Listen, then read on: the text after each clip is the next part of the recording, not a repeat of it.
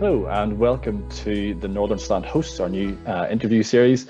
Today I am joined by someone with over 20 years' experience in economics, holds a wealth of board positions across Northern Ireland, is on the Infrastructure Minister's um, Infrastructure Advisory Panel, and is Associate Director of the Ulster University Economic Policy Centre. Richard Johnston, Johnston, thanks very much for joining us. Thank you. Looking forward to the chat.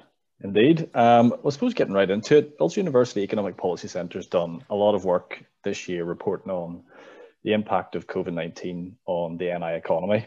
Um, I attended one of your webinars in the summer and we spoke briefly afterwards, and you said that you hoped it wasn't too gloomy for me. Um, we've moved on a little bit since then. Um, but what has been the impact on the economy um, of COVID 19 and what are we looking at next year?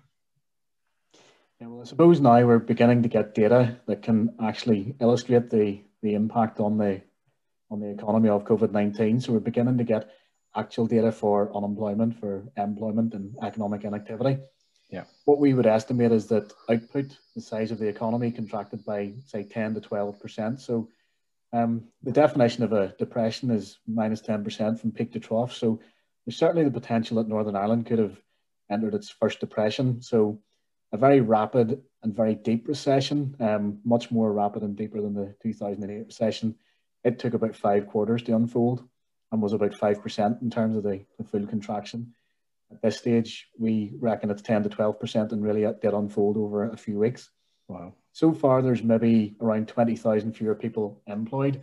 Um, unemployment's doubled and there's about 15,000 more economically inactive. Now, what's actually really good is that the labour market has held up much better than we thought at the outset. So that's primarily due to the likes of the coronavirus job retention scheme and the self-employed yeah. income support scheme. So those schemes have actually kept people with their employers, um, and the the employment, the labour market impact has been much better than we thought. You've seen a massive digital acceleration as we move online to work and learn and socialise. And there's also a much greater focus on environmental impacts and social responsibility.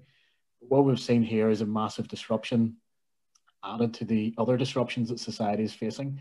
Um, so hopefully over the next year now we can begin to look forward as a vaccine program rolls out and some parts of the economy can, can get back to normal. Um, as with any disruption, there are winners and losers. Um, the winners tend to go quietly about their business in terms of doing well. Yeah. And the losers are obviously quite vocal in terms of getting support from government to try and maintain their incomes and their, their homes and that sort of thing. So, very understandably. So, the winners would be things like cybersecurity, logistics, and trades, for example, and then certainly smaller shops and villages and towns as spending has moved outside the, the key cities and towns. Savers too have done pretty well. Um, the UK savings ratio went up to about 30%.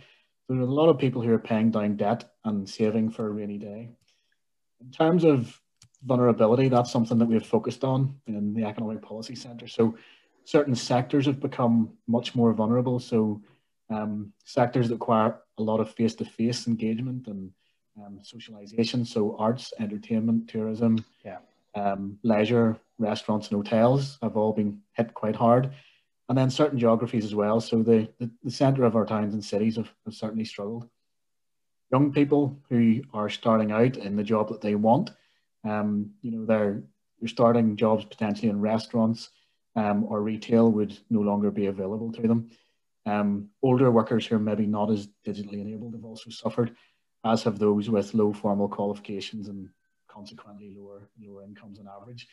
Um, and then council areas like Causeway Coast and Glens and Fermanagh um, and Omagh, which have a high proportion of, of tourism. So geographically, by age group, um, and, and by certain sector and occupation, there are a lot of quite different impacts across society. So if you're a, an IT programmer, COVID has probably been quite good for you.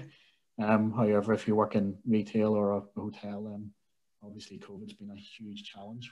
Yeah, and you, you mentioned um, the job retention schemes and the, the various uh, support uh, offerings that the government um, have put forward and how that's impacted on the job market. Does, is that masking a problem that's going to sort of unleash itself next year? Well, I suppose uh, in terms of masking a problem, um, it's certainly a, a, very real problem that we have to face in society, and it's better that we keep people as close to the employers um, as possible at this stage.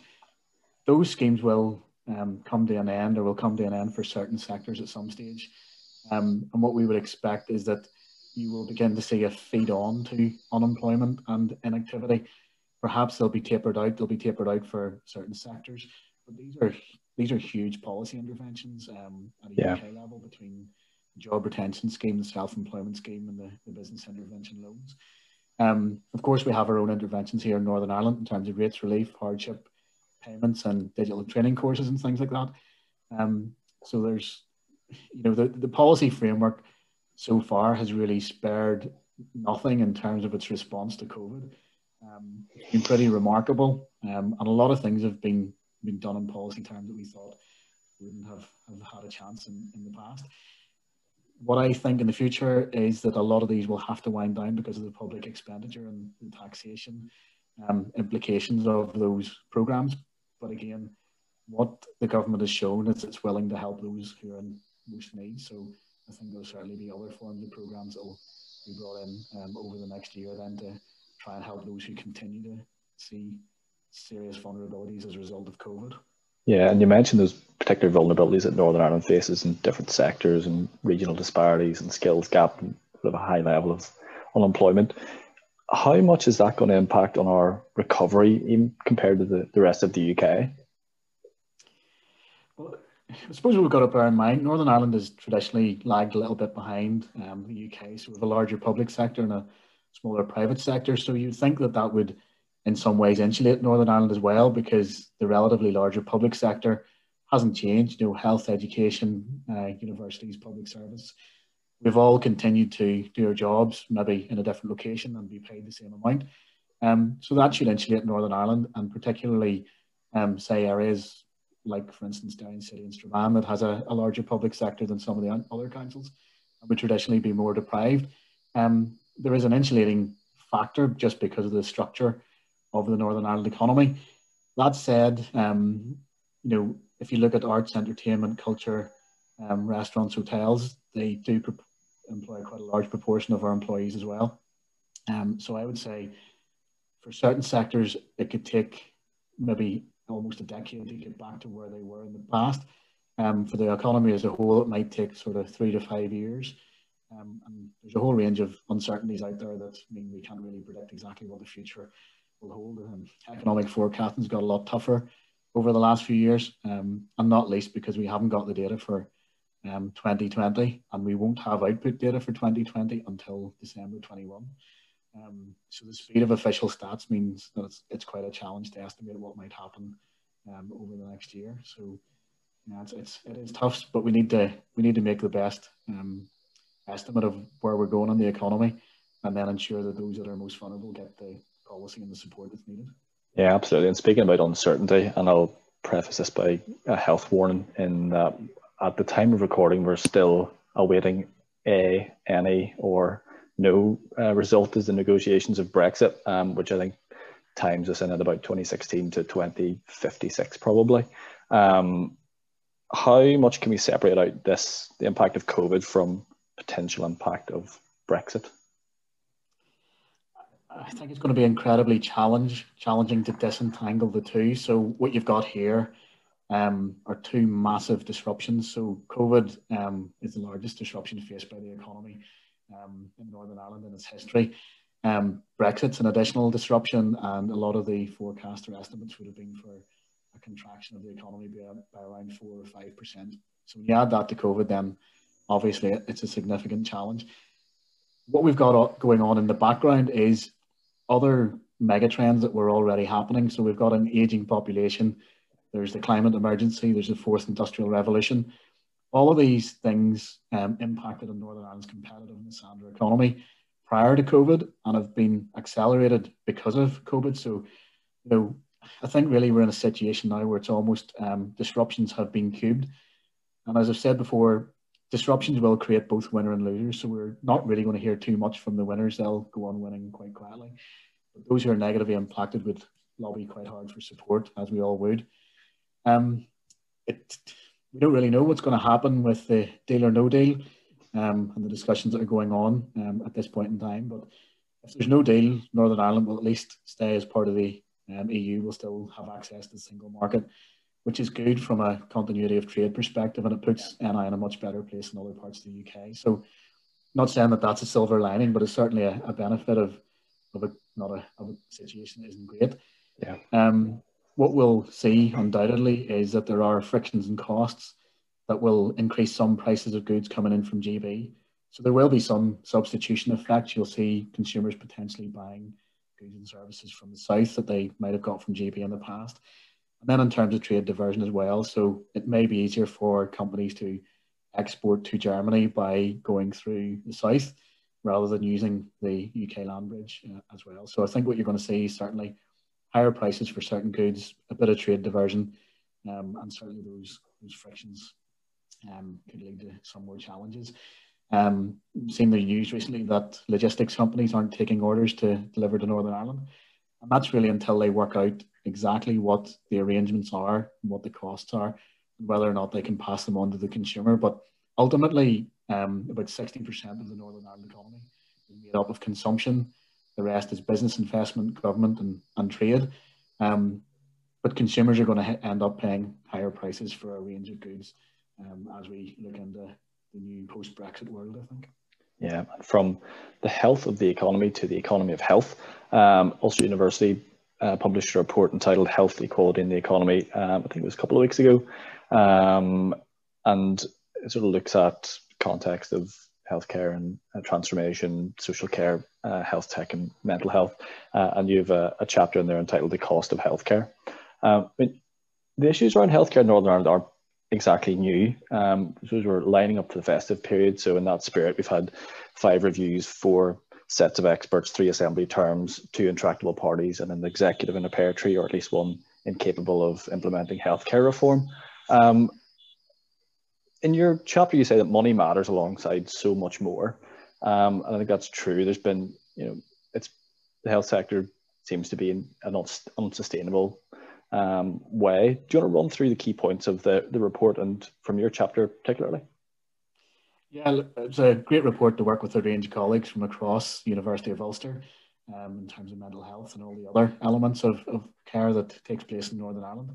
Um, but what we find from the, the cost of delivering healthcare is that we, we do generally spend more than most other parts of the UK on delivering healthcare. And that's on a per capita basis. So you know, we're, we're not necessarily underfunded. We have much longer waiting lists. We have um, serious issues with capital um, investment backlogs. And realistically, yes, money, more money will help solve a few ills, but realistically, if you look at the Bengoa report, if you look at all the other strategies and um, publications, there's been enough of them. What needs to happen with the healthcare sector? Um, there are so many other elements that need to come together now for healthcare reform, and some of those are, are quite difficult decisions, um, and they're quite locally politically challenging as well. So, where, for example, would a cancer or heart disease centre of excellence be located, and how would you deliver very high quality services? On a very specialised basis in one or two locations across Northern Ireland. So obviously that means more travelling for people. It means fewer very local hospitals. It also means a lot more care in the community and people um, residing at home. But a lot of those decisions do need to be taken because we can't continue spending more and having sort of worse healthcare outcomes. Yeah, and it seems like it's a, a more of a political, as you say, it's more of a political issue than a policy or even funding issue. Um, and I know that bef- prior to COVID, um, the uh, the health minister Robin Swann was uh, making an announcement or a speech, and uh, Christopher Stalford, the DUP MLA, had said, "Look, we need to provide cover for the minister in delivering healthcare reforms because it's not sustainable the way it's set up the minute, and it just it does become difficult for each MLA in each area. And I mean, I, I worked for an MLA for a while during um, Edwin Poots' term as health minister, and you can see firsthand on the ground, it is a really difficult debate to have. Um, and is that political, is it just a political issue that needs to be dealt with? We, we know the issues. Yeah, look, it's absolutely a political hot potato. So I do feel for anybody that um, is representing a constituency that may have um, local healthcare services potentially moved or removed. So those are those are huge challenges, um, and certainly I wouldn't want to be an MLA or a councillor who's um, taking away some of those services or being involved in decisions or votes on some of those services because obviously they matter an awful lot to, to people, especially in a COVID environment where you know healthcare and um, the, the capability and capacity of the entire system has come under quite a lot of scrutiny in, in recent months. So I wouldn't underestimate the challenge of making those hard decisions, and I do feel for the people that, that are tasked with making them. But I think as we look into the future of healthcare in Northern Ireland, it, it needs to be different. And as you said, Minister Swann was already faced with a, a healthcare system that was creaking and needed significant reform. And then COVID hit. Um, so it, it really wasn't the place where you'd have wanted to start from, um, having taken that job on. Yeah, absolutely. Um, I suppose taking a little bit of a step back, we have an executive again. We've had one for about a year now.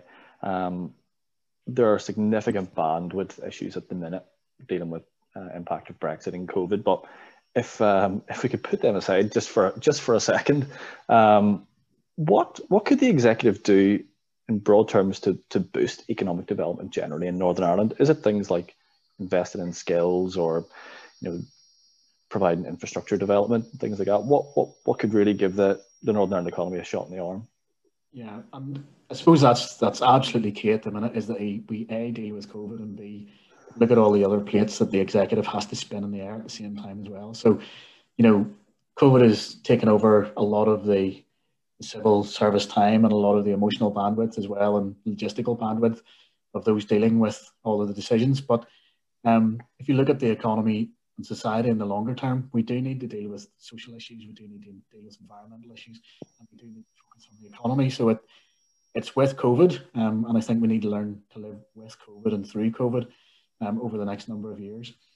The executive could do a range of things. We've just published a competitiveness report as well um, about a week or so ago, and what that found is that we we have a, an education system that has improved over the last two decades, but other competitor nations have improved more rapidly. And what that means is that Northern Ireland is slipping further behind. So we would say quite often that we have a world class education system in Northern Ireland. That's probably no longer the case. We have lower levels of literacy, scientific, and numer- numeracy ability um, than other competitor nations across Europe. That's going to be a challenge for bringing in FDI in the future, for getting jobs, for living in a more digital environment, all of those sorts of things. We also have low levels of innovation. We have really, really high healthcare and our childcare costs. Um, so it's more expensive to work and look after your children in the UK and Ireland than it is in any other part of the UK. So we're top of the table in some of those things that we don't really want to top the table in. Yeah. Um, um, I was re- what can oh, the executive do? Sorry. No, um, go ahead. So the, the executive could invest quite heavily in terms of the education system, um, in terms of looking at the curriculum for working in the fourth industrial revolution, a more digitized curriculum, um, looking at the skills that are not easily automatable. So those are the human skills like strategy, empathy, leadership, all of those sort of soft stroke human skills. And then the technical stroke hard skills of coding, data analytics, um, and uh, cyber, and all of those sorts of things as well. Um, you've had that massive move. The other thing we could do is looking at the green revolution. So how could we actually support um, a much greener society in the future? We import an awful lot of heavy oils for heating and transport. Those are two areas where Northern Ireland is really, really poor. And if there's a significant oil price hike, it means that um, society suffers quite a bit in Northern Ireland in yeah. terms of fuel poverty. There's a huge opportunity there for um, electric or hydrogen vehicles for moving away from oils. There's a massive opportunity in terms of retrofitting homes and again moving away from oil based and gas-based heating. But that needs a concerted energy strategy that's properly thought out and costed. Um, and again, I do feel for a lot of the, the officials working in this area because with the history of RHI, I think it's going to be probably a, quite a challenging and slow process. Um, and a lot of the, the models and the spreadsheets are going to be examined in massive detail, which could slow up the process. So there's a lot could be done. Yeah. So the executive could also look at um, taking equity in certain companies and maybe giving them enough um, breathing space um, effectively to take equity or give a loan where that would get them to the point next year of where they're actually um, they have enough money um, to get over the, the hump and the worst of the recession, and then they can pay back the loan or buy back the equity in, in the future. So there's quite a lot that can be done. Absolutely. Um, and forgive me, this is going to be a long question, but um, bear with me. Um, I was watching a film at the weekend, um, The Big Short. I don't know if you've seen it. It's about um, housing market, the housing crash in 2008, um, starring Ryan Gosling and Steve Carell. Um, Northern Slant hosts uh, doing economic policy and film reviews all in one. Um, but one of the things that they did in the film was they had celebrities explaining the technical aspects of um, the housing and financial markets. And in one part, they had the economist Richard Thaler and the pop star Selena Gomez talking about subprime mortgage markets using blackjack as an analogy. Um, now, you're a behavioral economist, uh, so you'll know that Richard Thaler's an excellent communicator of all things economics and, and has had a practical impact on even the UK uh, with the behavioral insight team in the Nudge unit. Um, economics is hard and it's complex and it's, it's gloomy at times, as we um, discussed over the last few minutes. Um, we've had Michael Gove said, you know, we've had enough of experts, um, and some of that gloom that we've talked about in relation to Brexit will be met with just shrugs from a, you know, a great swathe of the population. I mean, how do we overcome communicating economics effectively? Because um, it seems like quite a quite a challenge. Yeah, well, it's it's certainly a challenge. You know, we're we're trying to communicate, you know, a large amount of data, um, data-driven analysis to to people and make it clear and concise and quick. Um, Thaler, very very interesting in terms of what's been done across the, the world in terms of behavioral economics over the last last decade or so. Um, Cass Sunstein was was um, brought into the White House to advise on nudge economics in Obama's time. So you know this is a massive area that has moved ahead across the rest of the world. Um, the UK has the behavioural insights team, and hopefully now in April we'll be um, moving forward with um, behavioural insights with DFC. So we'll have to thank people like Tracy Meharg, the permanent secretary, Beverly Wall, who's a deputy secretary, um, and Gillian Callan, who's their economist in there. So we've been working with them actually to, to try and create a behavioural economics unit and give that extra gear to policy in Northern Ireland. So if you take the likes of the competitiveness report, there's, there's over 100,000 data points in that um, research. And my job is then to distill that down to maybe five or six or seven charts that are relevant and interesting to the audience. It's about making sure that I know the audience, I can appreciate their perspective yeah. and what we need um, to get out of that information. So for us, it's it's infographics, it's podcasts, it's chats like this, TV programs, um, and it's all about making economics more accessible. We don't need to be using jargon or complicated terms. Um, if we can get things across in a, a, very straightforward way, then it's better that people get five or six to the points um, rather than being sort of dazzled by all of the science. Yeah, and it is horrible. If any other economists want to come on to the Northern Slant hosts and talk to us, we'd be more than happy to uh, to help out. Um, well, Richard, it's been great to speak to you. Really, really appreciate it. Um, really insightful discussion, uh, particularly on the, the, economics in relation to COVID. Um, so thanks very much for, for speaking to us this afternoon. No worries, and thank you for the opportunity. No problem. Um, yeah, this is one of the first in our series of Northern Slant hosts. Um, we're hoping to do a few more, uh, which you'll be able to find on our website and uh, by uh, by looking up our social media. So um, keep an eye out for those. Uh, and anytime, Richard, thanks very much again. Okay, thanks, Roger.